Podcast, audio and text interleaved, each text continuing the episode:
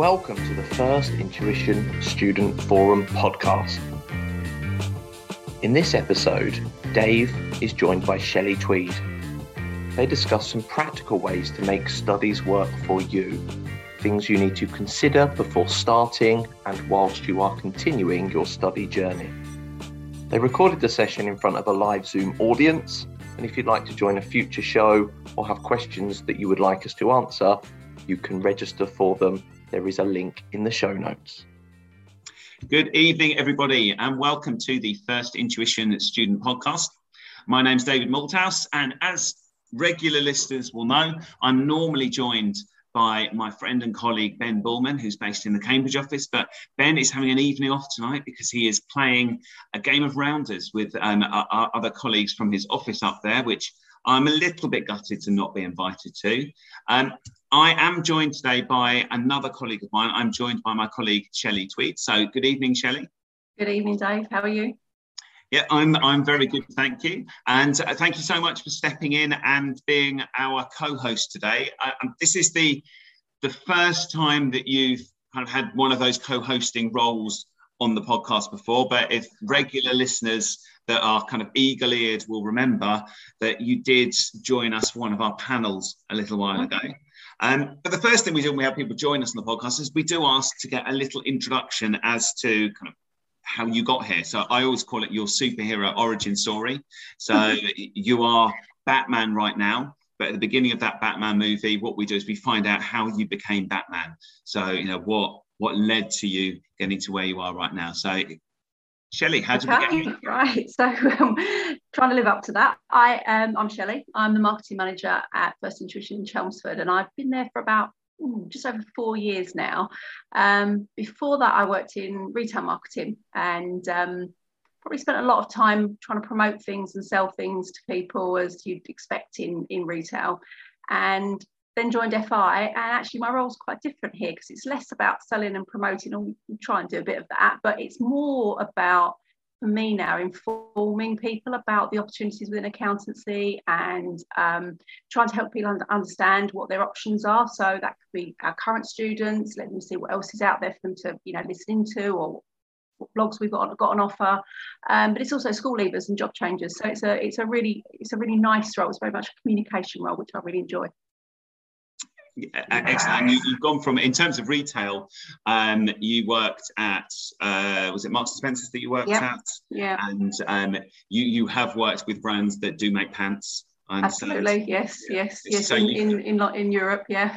excellent. So, uh, uh, and that's the difference, isn't it? That you know, when you're trying to sell things like underwear, you're trying to say, "This is our underwear. Go away and buy it." Whereas when you're looking at accountancy courses, accountancy courses are you know, things that you would use to help to develop a career in a certain direction. And that's not something you buy off the shelf in Marks and Spencer. It's something you really consider because it's you know a decision that really shapes where your life's going to go. And you know, mm. it doesn't matter how great the pants are. You know, the pants are not really going to you know change the trajectory of your career unless they've got super pants. Yeah yeah, pants, yeah. yeah. There's a perception thing as well, Dave, because I think sometimes, you know, with sort of retail, what you see is what you get unless you get something you're really disappointed with it. But I think sometimes there are people out there that don't necessarily understand that accountancy could be an option for them. So quite often when I'm at um, schools events, I hear, I don't like math you know is a really common thing and actually you know as you and i tell them it's not necessarily all about maths and you know there's a lot of stuff that happens with sort of computers and spreadsheets these days that help with that element of you know if you're not if maths isn't your strongest thing. So, so yeah, it's a perception thing, challenging, challenging the perception about what an accountant accountant does. Absolutely, yes. As, as, as, I've said before, challenging the stereotype of, of what an accountant looks like, um, which I, I, I, think we do. And I think that you're absolutely right, dispelling those myths that you don't need to be amazing at maths. You know, you, you need to have a, a real passion for how a business operates. I think that's really important. But having know, great maths knowledge isn't that important. You, know, you mm. need to be numerate, and being numerate is very different to to being, you know, a, a maths whiz. And um, Shelley, I'm, I'm, i actually, I actually, you know, four years ago, and, and wow, that seems like a very long time ago. I, I, remember actually interviewing you for the role, and I don't know if you remember this, but you actually did some homework prior to the interview, and I, I, I love it when people do homework before they come to an interview because it shows they really, really care. But can you remember what it is you did as homework? I did a SWOT analysis. Excellent. You, yeah. you absolutely did. I, I, remember you came out and you pulled out your folder um, and you had your SWOT analysis in there.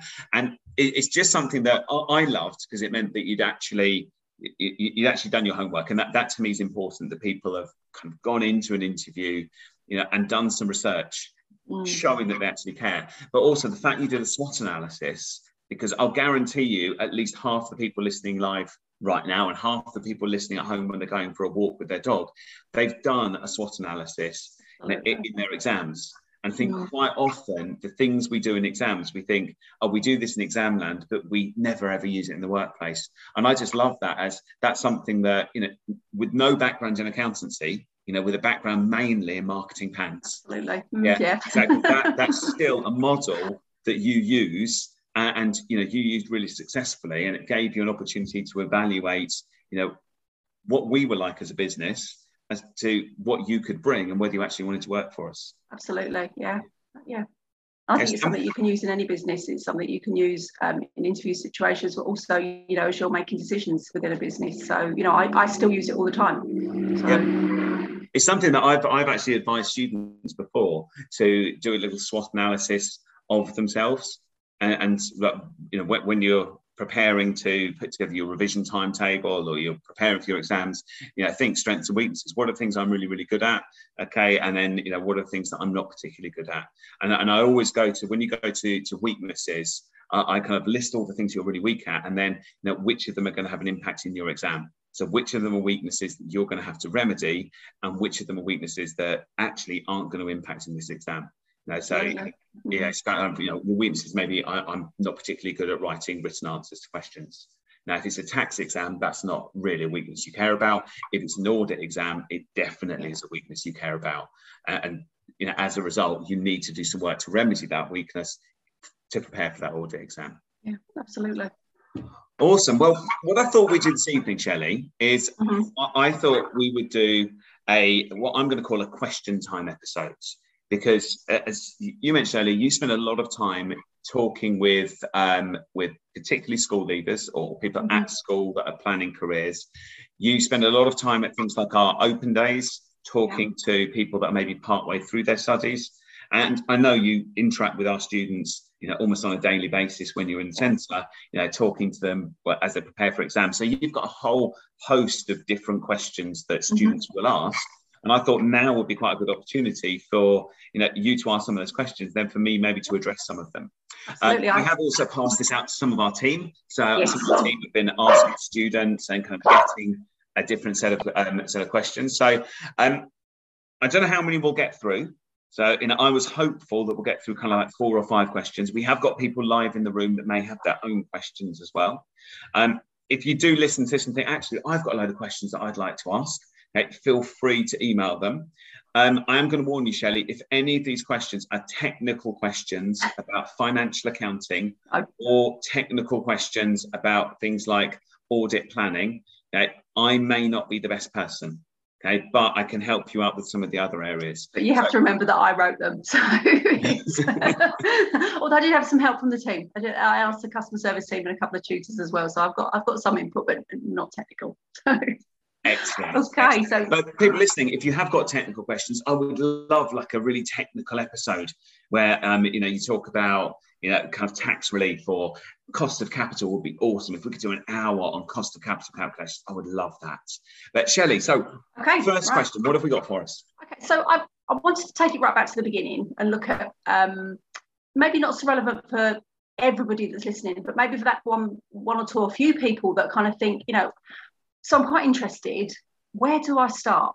Where do I start with accountancy? How do I get going? What's what's what's your advice, Dave? And where would you start?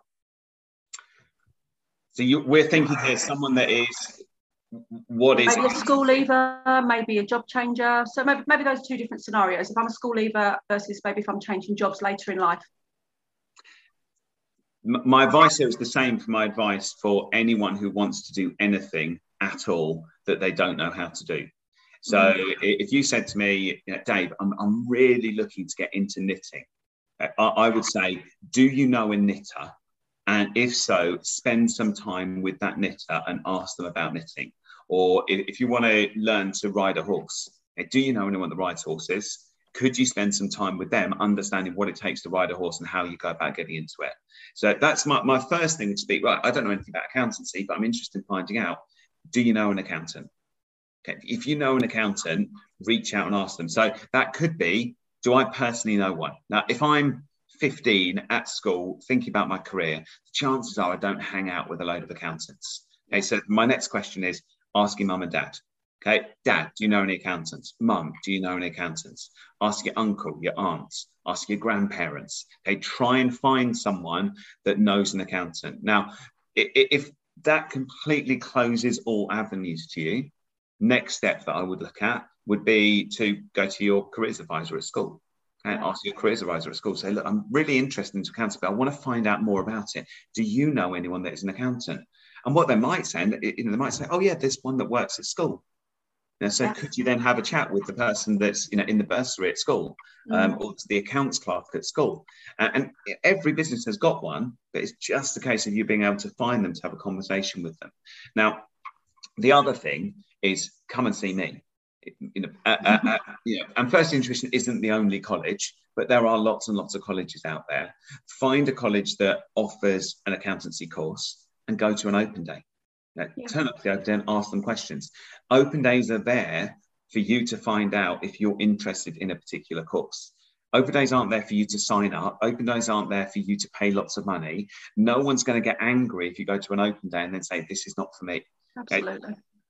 Every school or college out there should be really, really happy for you to come, find out something, and then say, This is not for me. And it's something I, I tell people when they come to speak to me is, is I say that you know, at the end of this conversation, I would like you to be able to say yes or no to whether I want to continue, you know, talking about a career in accountancy. And I always tell them, I'm happier for you to say no, I'm not interested. I'm ha- uh, you know, that's the best advice you can get is someone that's telling you enough for you to say no. Someone telling you enough to say yes means you've got to do more work to find out about it. So yeah, the key thing is just talk to someone that has done it. Um, it there are lots of things online, but you know, generally, if you Google what is it like to be an accountant, people will come back with you've got to be good at maths or it's really boring. And that's mm-hmm. normally written by people that have got an a preconceived idea of what an accountant is, but doesn't actually, don't actually know. And you've got enough accountants, Shelley. Are they all boring?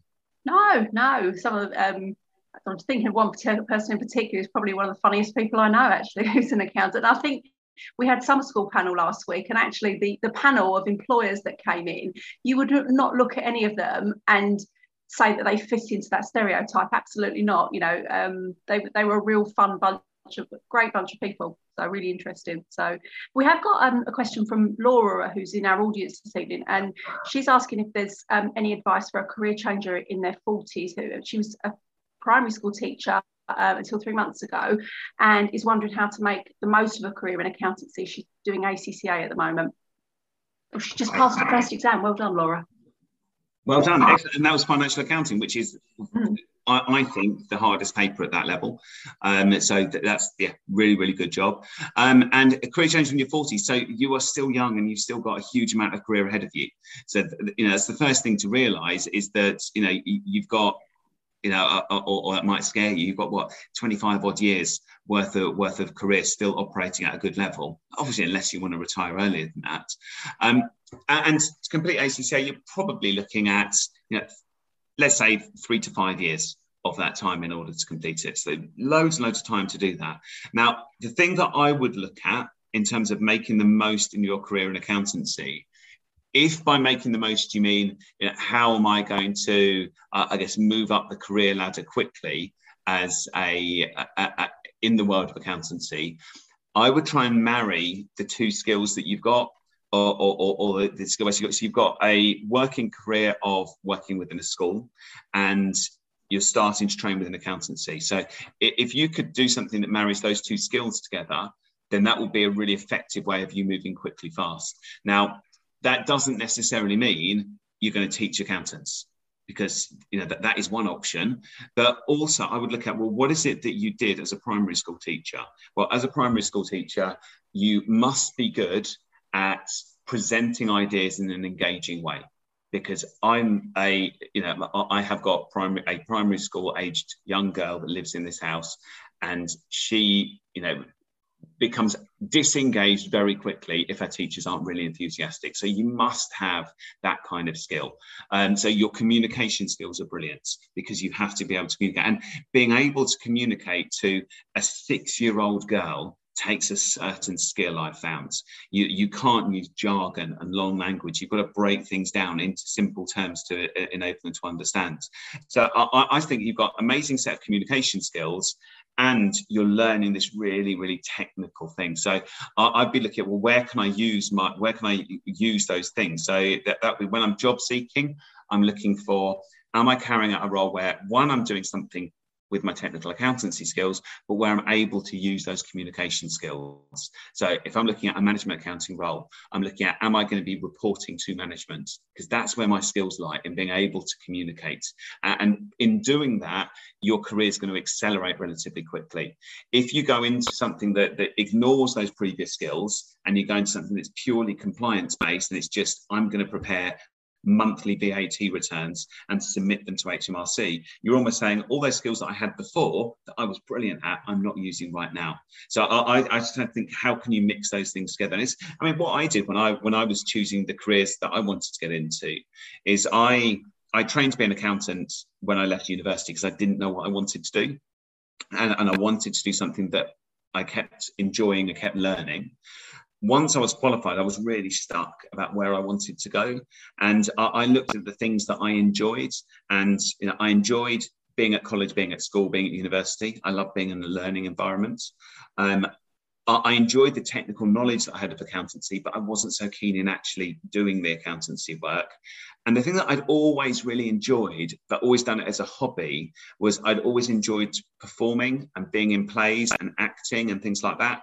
And I saw kind of going into teaching as being able to use those kind of communication skills. And it is, you know, it's like I go on stage every time I go into class I'm now performing for a full day. And it's the, the Dave show where um, Dave is going to be showing you that this is how we do a corporation tax calculation. And it might not be Broadway, but as far as I'm concerned, it's doing what I absolutely love doing and bringing those things together. So use the skills you've got as well as the skills that you want to have, that, that you're trying to get. And so sort of following on from that, Dave, in terms of, um, you know, how students then start to progress into that sort of studying part of the journey.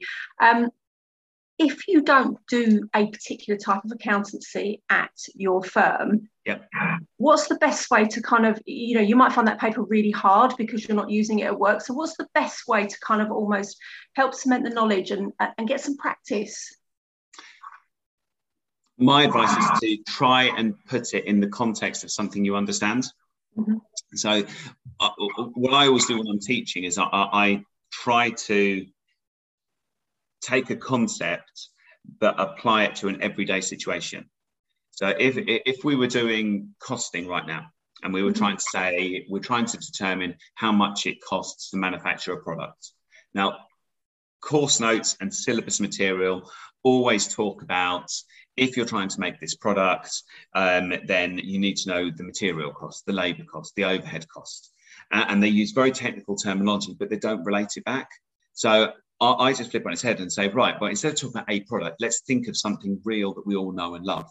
And I normally talk about food, so I'm normally quite hungry and I like food. and I say, right, okay, forget the notes. We're talking about making cakes. So who's made a cake? Everyone's made a cake. Yeah. What goes into a cake? And they'll say flour and milk and butter and eggs and loads of sugar and various other different things. And you go, brilliant, that's that's your materials. So that's the material element of that product. And then, you know, I said, well, what about labor? Well, how long does it take to make a cake? And then you look at a recipe, and the recipe says, you know, preparation time 30 minutes. All right, so it's 30 mm-hmm. minutes to prepare it. That's the amount of labor hours that it takes to produce your cake. Okay, then it's how long does it go in the oven for? It goes in the oven for 40 minutes brilliant. It's in the oven for 40 minutes using electricity all that time. That gives me a cost of the the um, the overhead in terms of electricity. So very quickly, I've taken something that everyone thinks is completely alien because they don't make products at work, but related it back to something very simple that we all know and have made in our own lives. Now, when I do teach audit, and I do occasionally teach audit, I know I joke about it quite a lot. Um, you know, I, I, just say, okay, so we, we, we're not auditors. We don't work in audit. We've never done any audit work.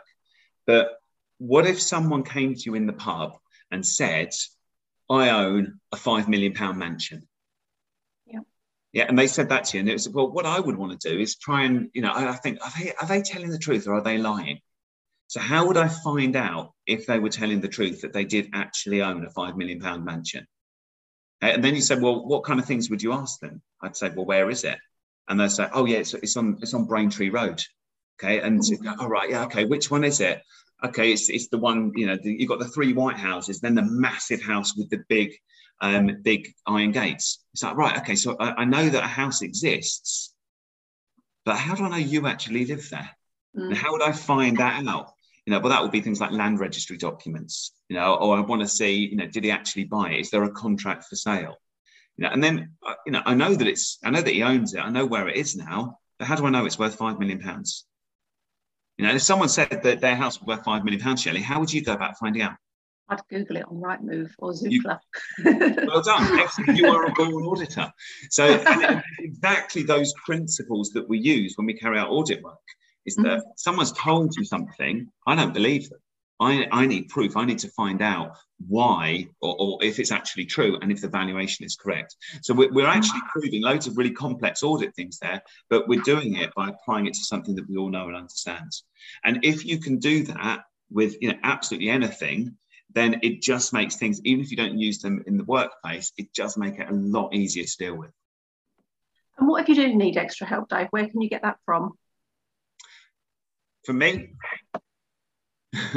simple as that. Absolutely. It should just be, yeah, if you're being supported by a tuition provider, then that, that tuition provider has got a duty of care to look after you until you pass the exams. So, you know, mm-hmm. I, I always think you should be able to contact them with any kind of questions to help clarify things. Now, I know that, that that's the minority of students. You know, most students don't have that support network. So, you know, the next things that I, I would look at is, um, you know, the internet's our friends and and if you're trying to work out how to do anything on the internet the first place i would go to is youtube okay? I think youtube is brilliant as a resource for showing you how to do stuff. You know I, I, i'm sure i've said before on podcasts you know the radiator on my lounge stopped working one winter and I, went onto YouTube how to fix my radiator, and within about five minutes, found a video that said where I needed to hit it with a hammer. I did that, and it started working. And that that's the next place that I would look at, and that's that's a free resource. You, know, you should, it would mm. just take a little bit of hunting on the flip side, my husband tried to fix our, electrics and um, they haven't worked since. So we're now looking for a qualified electrician from a YouTube video. So uh, yeah, but I take your point, Dave. YouTube is a fantastic resource, and yeah. we've got loads of stuff on our YouTube channel as well. Just you know, in case anyone's listening. Yeah. I mean, to be fair, I would never touch electrics in the house. No, no, it was, it was a bad move. um, but I mean, I, have got the, the, I, I spoke to someone a while ago who said, "Oh, they're fine messing with electrics. They've never touched water." Okay, I'm fine with water because I can mm. kind of see when water is leaking, but I can't see when electricity is leaking. No, and that's no, quite dangerous. Well, that's very dangerous. Yeah. yeah. Slowly. Um, now, the other thing that I hear lots of students talk about, um, and it seems to be sort of quite a source of, of stress and concern, is when I come, come towards that exam time and they're doing something that's got lots of data and information you know, or sort of um, case study type things, how do they manage their time within that exam? First of all, you need to separate the time that you're spending reading and interpreting with the time you're spending answering a question. Mm-hmm. What is really easy to do is to say, I've got a case study question, which is 50 marks out of 100 in the exam. The exam is three hours long. So I need to spend an hour and a half on that case study question. So far, so good. But then what they'll do is say, right, that's that's 90 minutes and um, you know I, have got say five different requirements and then they start saying right well i'm going to divide my 90 minutes by five and i'm going to split the time equally across each of the questions which is a nice approach to use the problem with that approach is that works out as what that works out as 18 minutes per question i think or something like that um, the problem with that approach is that you do the first question say i've got 18 minutes and you spend 15 of those minutes reading the narrative processing the numbers, and it leaves you with three minutes to complete the question. Now, you could spend three minutes completing that question and then go on to the next one, have the full 18 minutes. Yeah, but all that's going to happen there is you're going to lose out on marks on that first question. Now, what some people might do is they might say, oh, right, well, I've only got three minutes to do this first part of the question. So I'm going to borrow a bit of time from the next question and go over slightly. And then you're in a position where you're consistently borrowing marks from borrowing time. Trying to catch up. Mm. So th- that, that approach, I don't think works that well. Mm-hmm. So what I ask students to do is to do the same maths to start with. I've got a 50 mark case study, three hour exam. So that is 90 minutes I need to spend on section A. But then what I ask them to do is say, how much of that 90 minutes do you need to read the narrative, to understand it, and to, to look at the numbers and start interpreting the numbers? And they, they, they might say 20 minutes. Okay, okay, so 20 minutes, allocate that 20 minutes to, to reading, understanding, making the notes you need to. The remaining 70 minutes are going to be used to prepare your answers. And we said there are five five equal questions. That's what total of 14 minutes for each question. Yeah. So now we're saying, right, 20 minutes to read and understand, 14 minutes for each question, and stick to that timing. And that means that you're not in a position where you're constantly playing catch up, or you're not in a position where you're you know having to abandon a question having only just taken a look at it. Mm-hmm. Now, what I do then is I say, right, you've chosen 20 and 70 as your split of time. I ask people to then evaluate how effective that was. So you've just done a question, you've given it a 20 and a 70 split. How did you find it? And they might come back and say, you know what, I found myself really rushing on the reading and I was really skim reading and it didn't help me. Move it. Okay, right. Okay, that didn't work. So let's go now go 30 minutes and 60 minutes. Okay, or it might be, well, I found I had bags of time. Well, let's make it 15 minutes instead for that reading part. So it's a little bit of trial and error as you're practicing, but mm-hmm. allocate time for reading and understanding and planning and allocate time for actually presenting your answer. If we don't do that, then you're going to run into time issues. And it's, always timing issues that cause stress.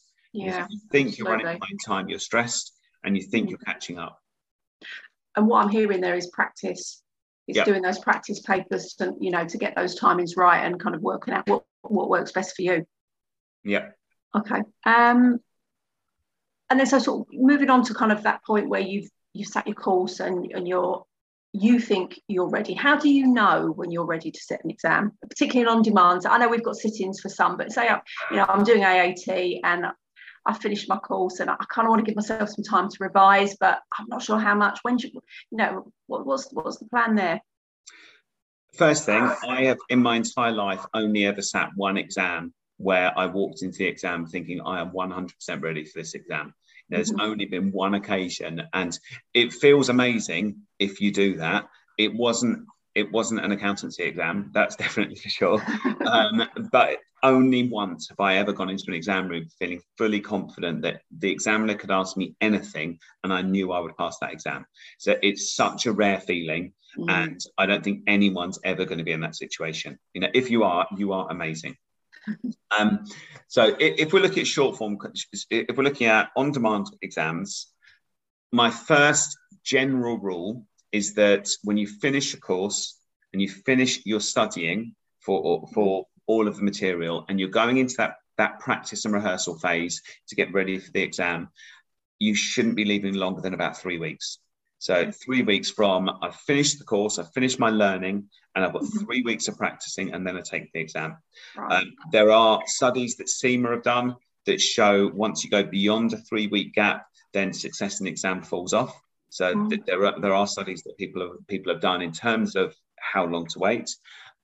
As far as I'm concerned, once you finish studying and you're preparing for an exam, you've got to put a certain level of intensity into your work. You've got to be prepared to you know, do some work in the evenings, to do some work at weekends to prepare for those exams. And doing it for three weeks is achievable.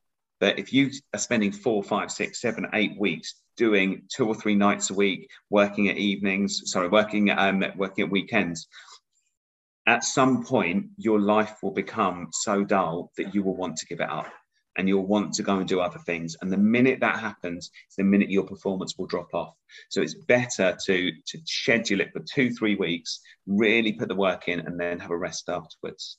And in terms of how do you know you're ready, if it's a short, if, it, if it's um, yeah, if, if it's a on-demand exam, my general thoughts are that if you're doing mock exams and you are achieving 10 marks more than the pass mark, you're definitely ready for the exam.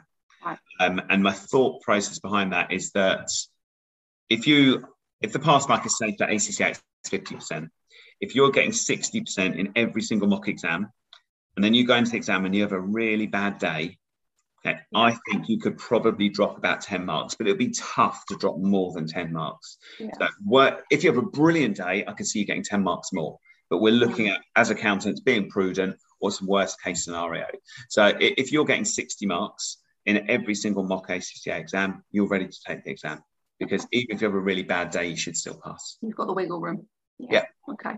Um, and in terms of structuring that revision, um, we, we've here we've heard lots of lots of times about you know people's top tips for you know successful planning of revision. What what's your kind of you know top three, if you like, top three things you need to do? Okay. So number one, most important, is your revision should be structured around practice questions. Mm-hmm.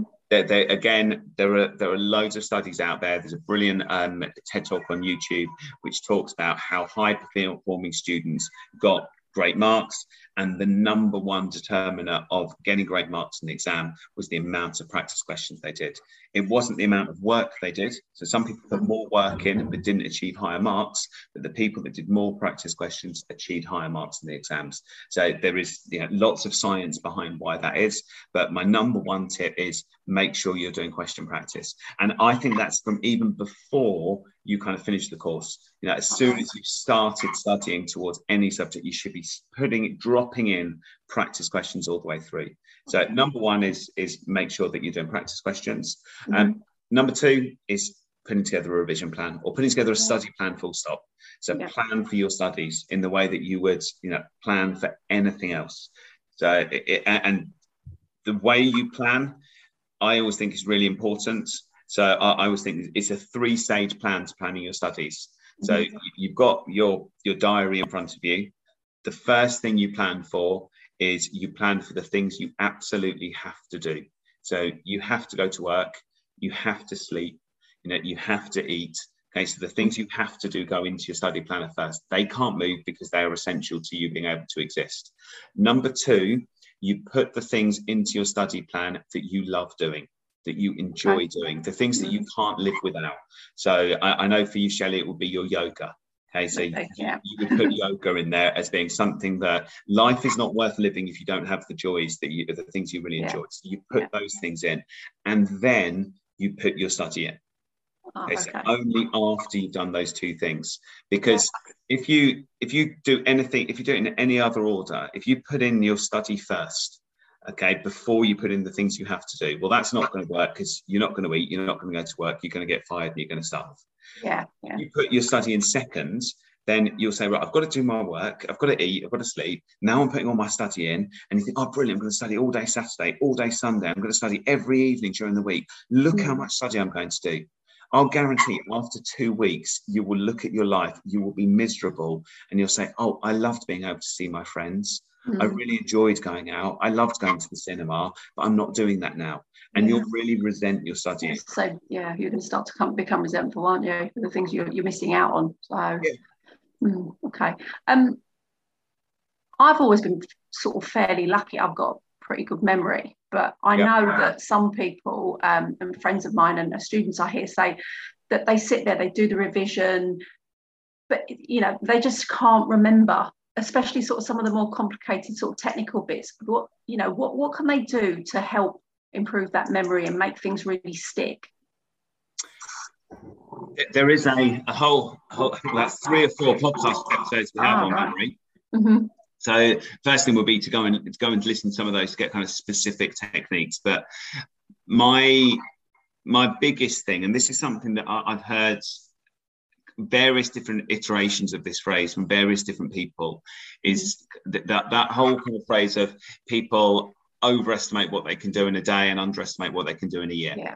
Mm. Exactly the same with studying because people will think that I'm going to do some study and I'm going to go away and I'm going to have learned 20 different things. And then they'll be disappointed when they don't achieve it because they kind of overestimate what they can do in that one study session. But if you can do it in a study session, you can memorize two things not 20, you can memorize two. But then you have 10 different revision sessions over the course of, say, two weeks, you've still learned 20 things.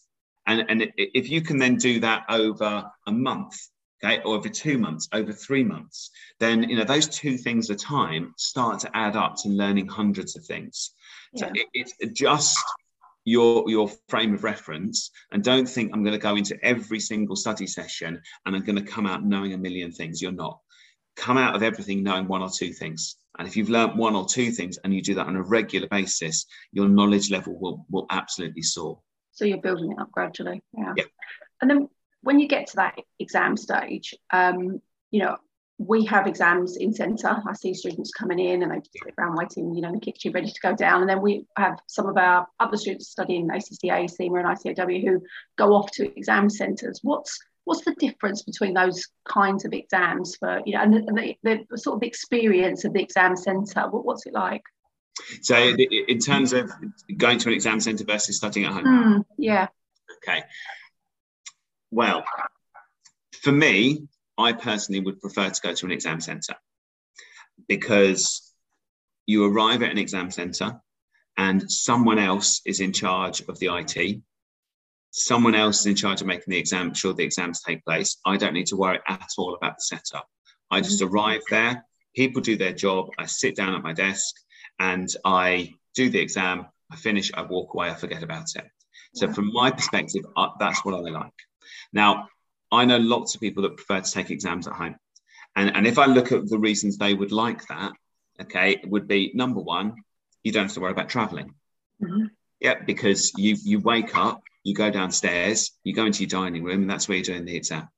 Whereas I, because I, I want to remove that stress of, of you know of, of, transport and things like that, I used to arrive at the exam venues an hour and a half, two hours early because I didn't want to be late. Now that removes all of that kind of stress and worry. So, you know, for, for the people that like study at home, they would say, well, yeah, travel.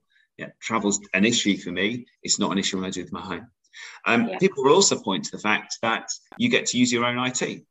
And if, if, you've been using, if you've been working from home and using the same computer for the last two years, you're using the same computer to do your exam, and you're familiar with, you know, the way the keyboard feels, the way the mouse feels, that funny little flicker or glitch on the screen. You know, all of that stuff is, is stuff that, um, that, that that that feels comfortable to you.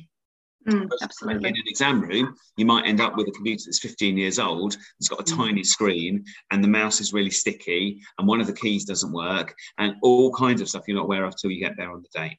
Yeah, um, you know, other things, people feel more comfortable in their own home. Mm. Yeah, it's less stressful being on your own in your own house doing an exam. Whereas in an exam hall, you know, everyone else is there. The invigilators are looking at you. They're walking past you with their squeaky shoes. You know, all that stuff is taking place, uh, and you don't get that stress in the work uh, at home. You know, people have said to me, I-, I love doing exams at home because the minute I finish the exam, I can go to my kitchen and I can get a beer from the fridge, and I can sit down in my sofa having a beer three minutes after I finish the exam. Okay, I, I completely get that. You know, yeah. whereas otherwise you've got to sit there in your desk while the invigilators make sure that everyone's uh, answers have been uploaded and then they let you out in single file. Then you've got to go and get your bag and get your car and get home. And it can be a couple of hours before you can have that pint. Absolutely. So there are pros and cons between both of yeah. them. Um, it, it's, you know, for me, I prefer an exam centre. But I'm, yeah. you know, I'm very much I prefer to be to be with people rather than be mm. on my own and, go through those things. So it, it depends who you are. Um, and, and, yeah, they are, they are different. And you know, we've got people that have commented in the room that some people really enjoy being at home. Other people in the room have commented that they enjoy that that camaraderie of being in the test centre. Uh, and yeah, you know, having yeah. other people around you, and you know, having other people afterwards say, "Oh, that was really hard, wasn't it?" And they go, "Yeah." Ian talks about this yeah ian ian thorogood talks about this quite a lot that sometimes actually you can walk out and you know someone says like oh you know i thought i thought question such and such was fairly straightforward didn't you? And that was the one that you absolutely did and it, you know it can kind of give you especially if you're waiting for um, a result you know sort of five six weeks or something yeah. Yeah. So, hmm, okay. Um so these days when you go to an exam centre, what can you actually take with you? Because obviously it's changed so much, sort of, you know, during the pandemic, and you know, these days, what what can students take in? I am not going to. I, am not. I'm not going to give you an exhaustive list, okay. um, because it will depend on the syllabus that you're that you're studying towards, and it, mm-hmm. and each qualification uh, or each institute will have slightly different rules. So the thing that I would look at there is make sure you do know your rules and yeah. make sure that you are only taking things you're allowed to take and make sure that you've sat a mock exam using the equipment that you're allowed to use in the exam. So, you know, if, you, if, you, if you know the worst thing you can have is going into an exam and using a brand new calculator for the first time because your calculator wasn't legally allowed in that exam so mm-hmm. just make sure you've rehearsed with the equipment that you are allowed um, so yeah so it, it, I, am yeah I, I for each I say each qualification is slightly different. Yeah. So it's best just to check which check one. On their websites, yeah. Okay. Um, and sort of on exams, I mean, um, obviously sometimes things don't always go as planned. So um, I'm going to sort of sort of fuse two questions together here um, and ask you about, you know, what you should do if you failed an exam um, but also something that I hear quite commonly when I'm writing up sort of case studies and testimonials from our student, some of our students is that there's sometimes there's there's a particular paper that becomes a bit of a, an Achilles heel that they really struggle to get past. So in those two scenarios where I failed, yep. what do you do? But also, what if that one paper becomes that one that you just really struggle with, and you know you don't feel like you're ever going to pass it? Well, as, as, regular listeners will know, I've, I've struggled with failing an exam in the past. And um, it's, for me, it took me six months to, to recognize that I needed to do something different. And, you know, usually we, we fail exams for one of two reasons. Um, as far as I'm concerned, the, the, the reasons are you either you didn't do enough work, okay, or you did the wrong kind of work and either one of those can be as bad. So if you didn't do enough work, okay, well, if you if you failed an exam and you are honest with yourself and you look back and say, no, I didn't put the work in, then in which case you need to put more work in, and it is yeah. it really is that simple. Now, if you only did three hours worth of study before taking an exam and you failed, you know that you should have put more effort in, and putting that extra effort in is what's going to change you.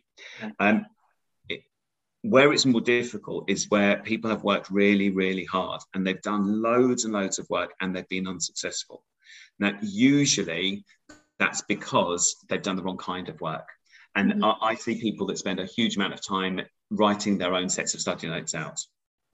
And they'll spend ages creating something that's beautiful and creating flashcards so they can, you know, they can look at them and get brief synopsis notes. And again, they look beautiful but they're not preparing you to sit an exam. They're not preparing you for what you're going to face in the exam. So by doing that, you're doing lots of work, but you're not doing the right kind of work.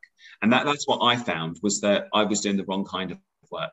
I, I, were, I was reading my notes a lot. I wasn't looking at exam standard questions. I was reading my notes and rewriting them in the hope that that would somehow make me understand what was happening when I didn't understand what was happening. And I needed to change the way that I studied to actually understand things in a different way. Once I did that, I made that change, then I was able to be successful in the exam.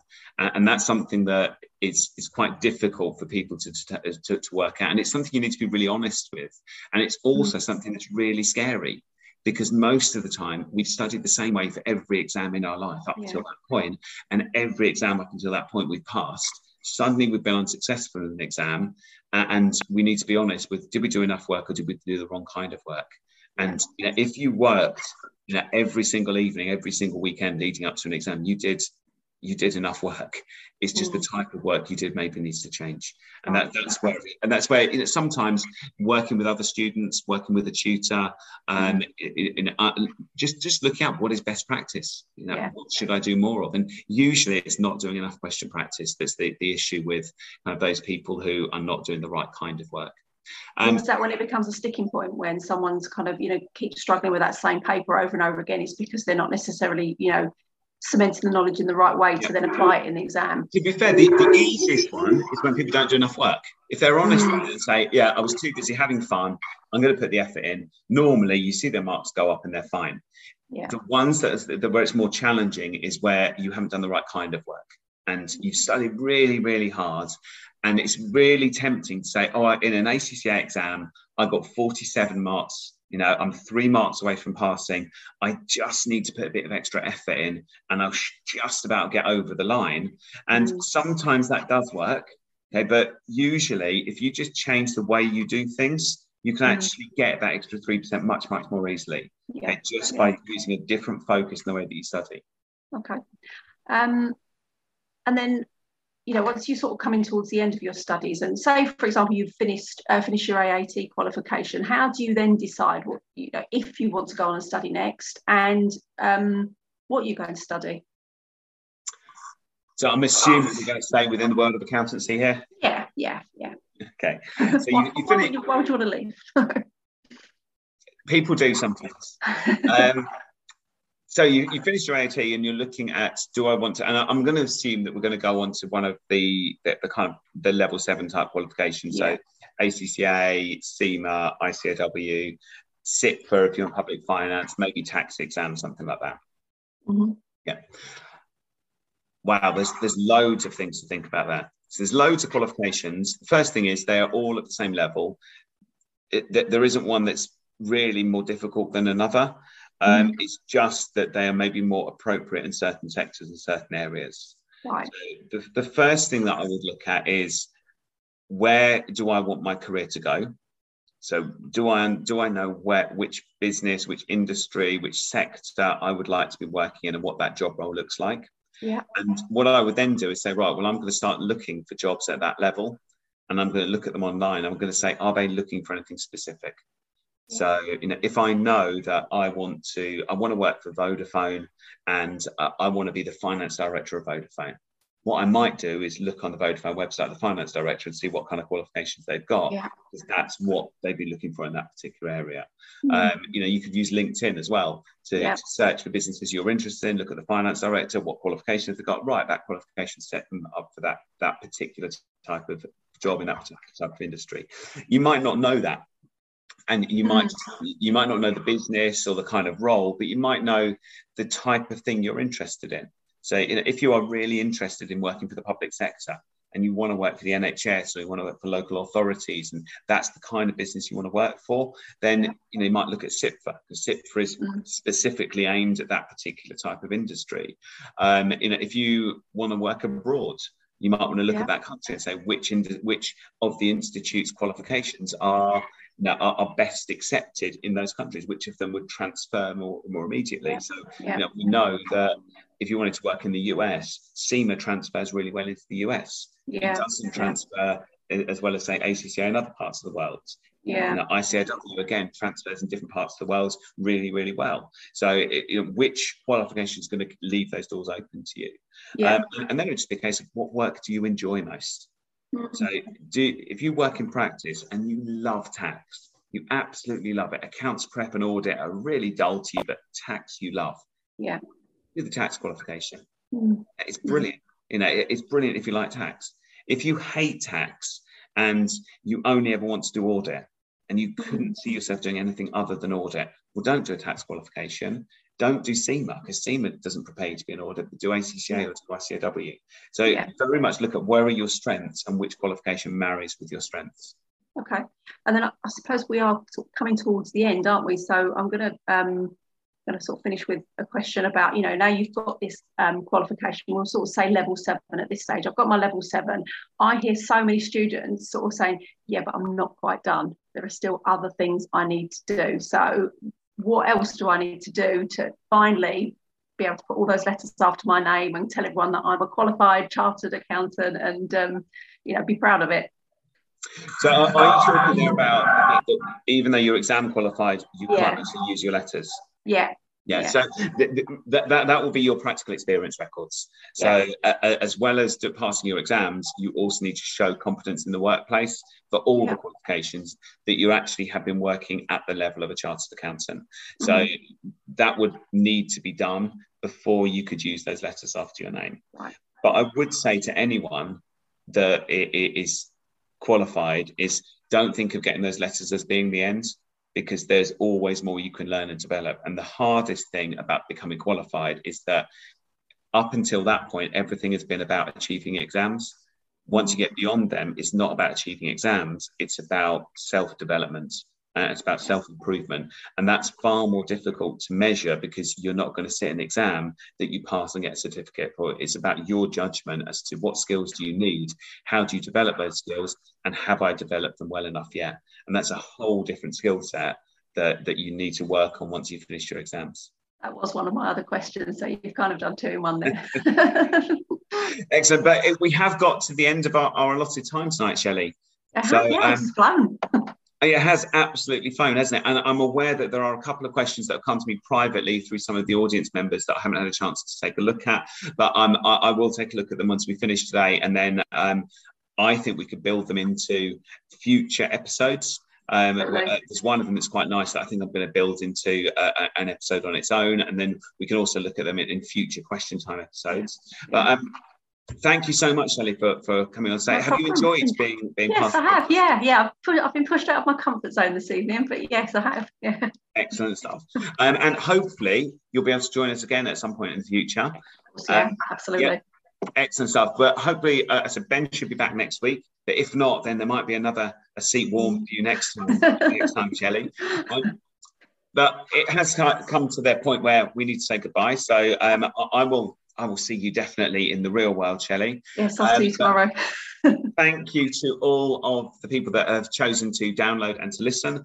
Um, if you do get a chance, could you please um, just leave a review um, or leave a star rating or share it with your friends and family? Because the more people that listen, then you know the happier we are and the more people that we can help. If you have got ideas for future episodes, please drop us a note and, and we are, we are always happy to get inspiration from the listeners to, to put together other episodes. But until next time, stay safe, everyone, and good luck with those people getting results this week.